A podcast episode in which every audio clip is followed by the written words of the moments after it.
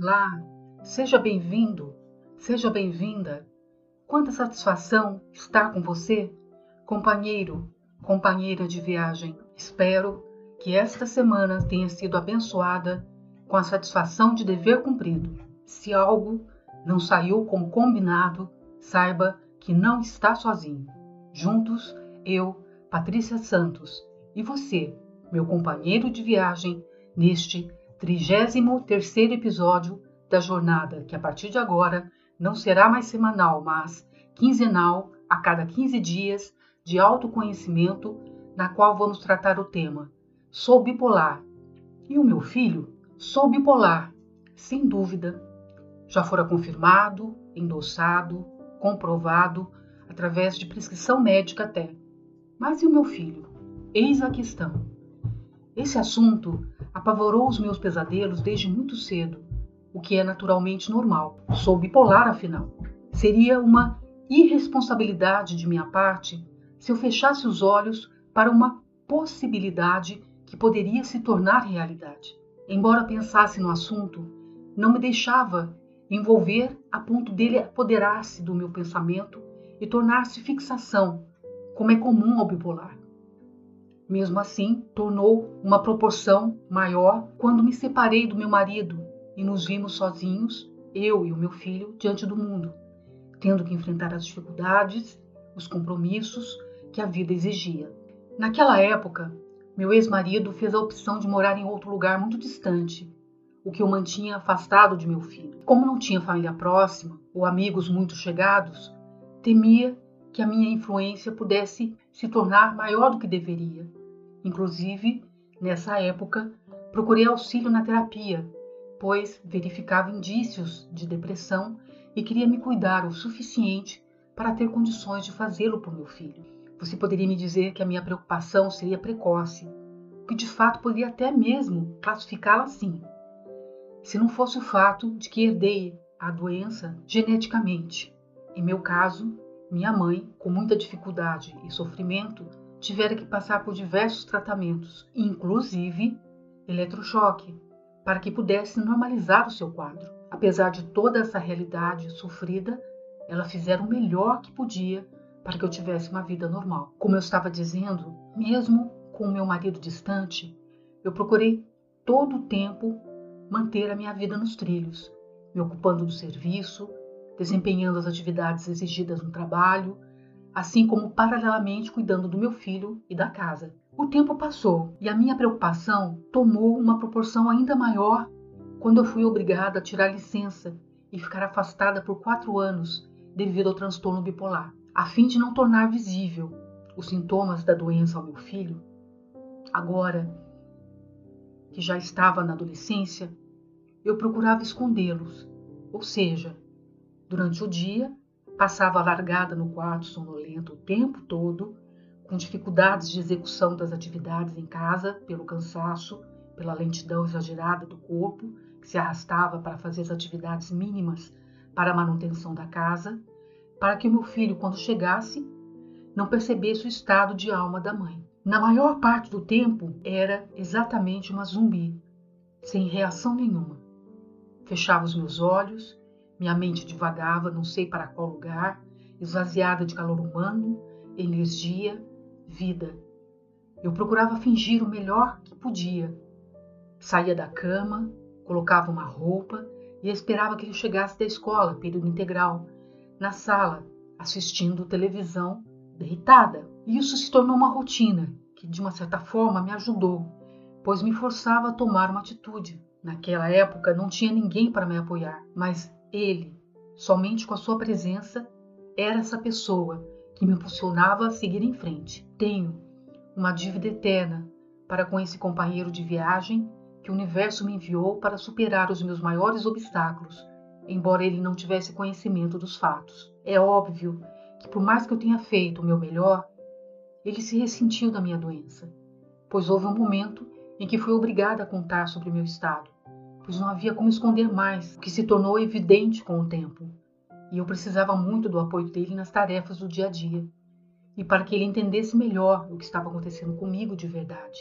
Eu, particularmente, acredito que lidar com a verdade seja a melhor opção, para entender as limitações pelas quais passamos, pois é difícil para um adolescente entender por que uma mãe passa o dia inteiro em casa e não consegue fazer quase nada nela, entre outras coisas, quando se está em crise, ou protela sair de casa e não tem nenhum relacionamento de amizade. Durante esse período de crise, foi indicada por meu psiquiatra uma psicóloga que me fez entender numa sessão de que, de uma certa forma, eu era irresponsável por ter essa doença, ter me engravidado, sabendo da possibilidade de poder transmiti-la geneticamente aos filhos. Em uma das sessões, ela deixou escapar, mas doeu muito ouvir que uma bipolar não teria o direito de optar por ter um filho, por ser portadora de, uma, de um transtorno mental. Senti-me muito mal, excluída da sociedade, vista como uma incapaz de decisão sobre a própria vida.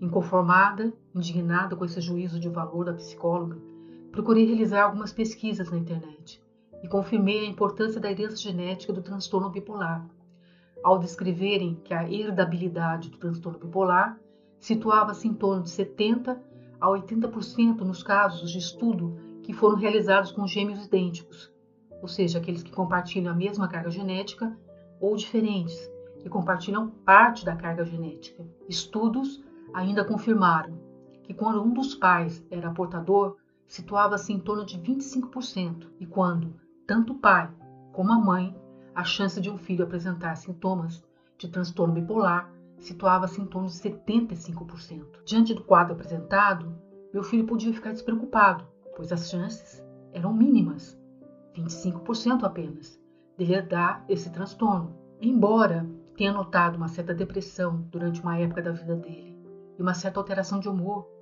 essas são também características típicas de adolescentes. E posteriormente, apesar de todas as dificuldades que enfrentamos juntos, houve uma superação desses comportamentos com o passar do tempo, demonstrando maturidade suficiente para enfrentar as crises na fase adulta, já que hoje ele se encontra com vinte e nove anos, bem, trabalhando há mais de quatro anos na área educacional através de um concurso municipal e apresentando um trabalho eficiente com muita dedicação. E cá entre nós, creio eu que se tivesse que ter se manifestado o transtorno, já o teria feito com toda certeza. Sinto-me mais tranquila, posso confessar e peço ao universo sua proteção na vida de meu filho, assim como na vida dos filhos de meus companheiros de viagem. Que esse desejo de saúde seja estendido a todos. Importante comentar sobre Oizerman e outros autores que realizaram um estudo interessantíssimo sobre a relação entre transtorno mental em mães e desenvolvimento infantil. Só para conhecimento de vocês, Oizerman é professora de decano no Departamento de Psicologia, Educação e Comunicação da Universidade do Sul da Califórnia. Ela recebeu um P H D em Psicologia e Serviço Social pela Universidade de Michigan. Esses estudos apontam que, independente do tipo de transtorno mental, as mães se apresentam mais ansiosas, inseguras e negativas, se envolvem pouco em situações de brincadeira e interação com suas crianças, têm dificuldades em identificar as necessidades dos filhos e são menos disponíveis e afetivas. São informações que vocês, mães, devem avaliar, confrontar a veracidade com a sua realidade de vida, com a relação estabelecida com o seu filho no conforto da sua casa, no aconchego de seus braços. Eu peço desculpas a você, meu filho, pois pude constatar, como fora descrito na pesquisa, que houve momentos de muita insegurança durante o processo da sua educação e diante do excesso de trabalho, pouca interação, o que dificultou muito identificar as suas reais necessidades. Houve muitos momentos em que estive pouco disponível e afetiva como deveria, principalmente durante a doença, eu confesso. Gostaria de ter oferecido mais. No entanto, meu filho, foi o melhor que pude fazer por você, com erros e acertos, mas com a garantia de que tudo fora realizado em nome do amor que senti, desde o momento em que olhei em seu semblante após o seu nascimento. O deslumbramento se fez presente, pois não conseguia acreditar que carregara durante nove meses um ser tão perfeito. Não conseguia desgrudar o olho de ti, meu querido. Continuou durante a sua infância, nos cuidados maternais, no preparo da comida, banho, mamada, suas primeiras caminhadas, em que inúmeras vezes segurava suas mãos em direção à sua libertação através de seus primeiros passos. Enfim, tantas fases que passamos juntos até o momento. Você, decididamente, foi um presente do universo para me acompanhar nesta caminhada e sou muito grata por estar em sua companhia. Que possamos dar continuidade a essa história com muito carinho, respeito e união para um dia lembrarmos-nos com, com carinho no coração. É o que desejo a todas as mães ou futuras mães bipolares que ouvirão esse podcast e um dia terão um filho. Saibam que seus filhos reagirão como qualquer outro adolescente, talvez com maior sensibilidade em algumas circunstâncias ou irritação em outras, mas tenha certeza de que essa fase vai passar com o tempo ao chegar à maturidade. Não procure, mãe, esconder a sua doença, pois ele perceberá que algo está errado, seja no seu semblante ou no comportamento que revela o estado de alma do bipolar. O diálogo é a solução para superar os conflitos que possam surgir ao longo do tempo. Não trate o seu filho diferente somente porque você tem um receio de que ele possa vir a se tornar um bipolar. Não faça essa discriminação. Afinal, você não tem essa certeza. Lembre-se de que ele tem apenas vinte e cinco por cento de possibilidade. Enfim, que sejam mães e felizes apenas por ter sido abençoadas com um filho. Deixe que o futuro oriente você a tomar a melhor decisão para auxiliar o seu filho caso o transtorno venha à tona. Mas a recomendação é: não sofra antes do tempo, por algo que pode não vir a acontecer.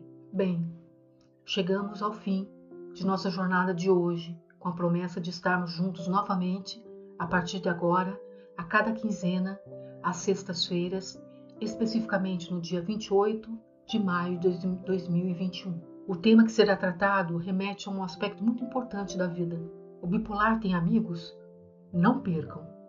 O podcast Bipolar Solidário ou Solitário, a escolha é sua, deseja que saibam, companheiros de viagem, que assim como eu, vocês estão nessa jornada há muito tempo, procurando alternativas para levar uma vida digna numa sociedade mais justa, livre de preconceito.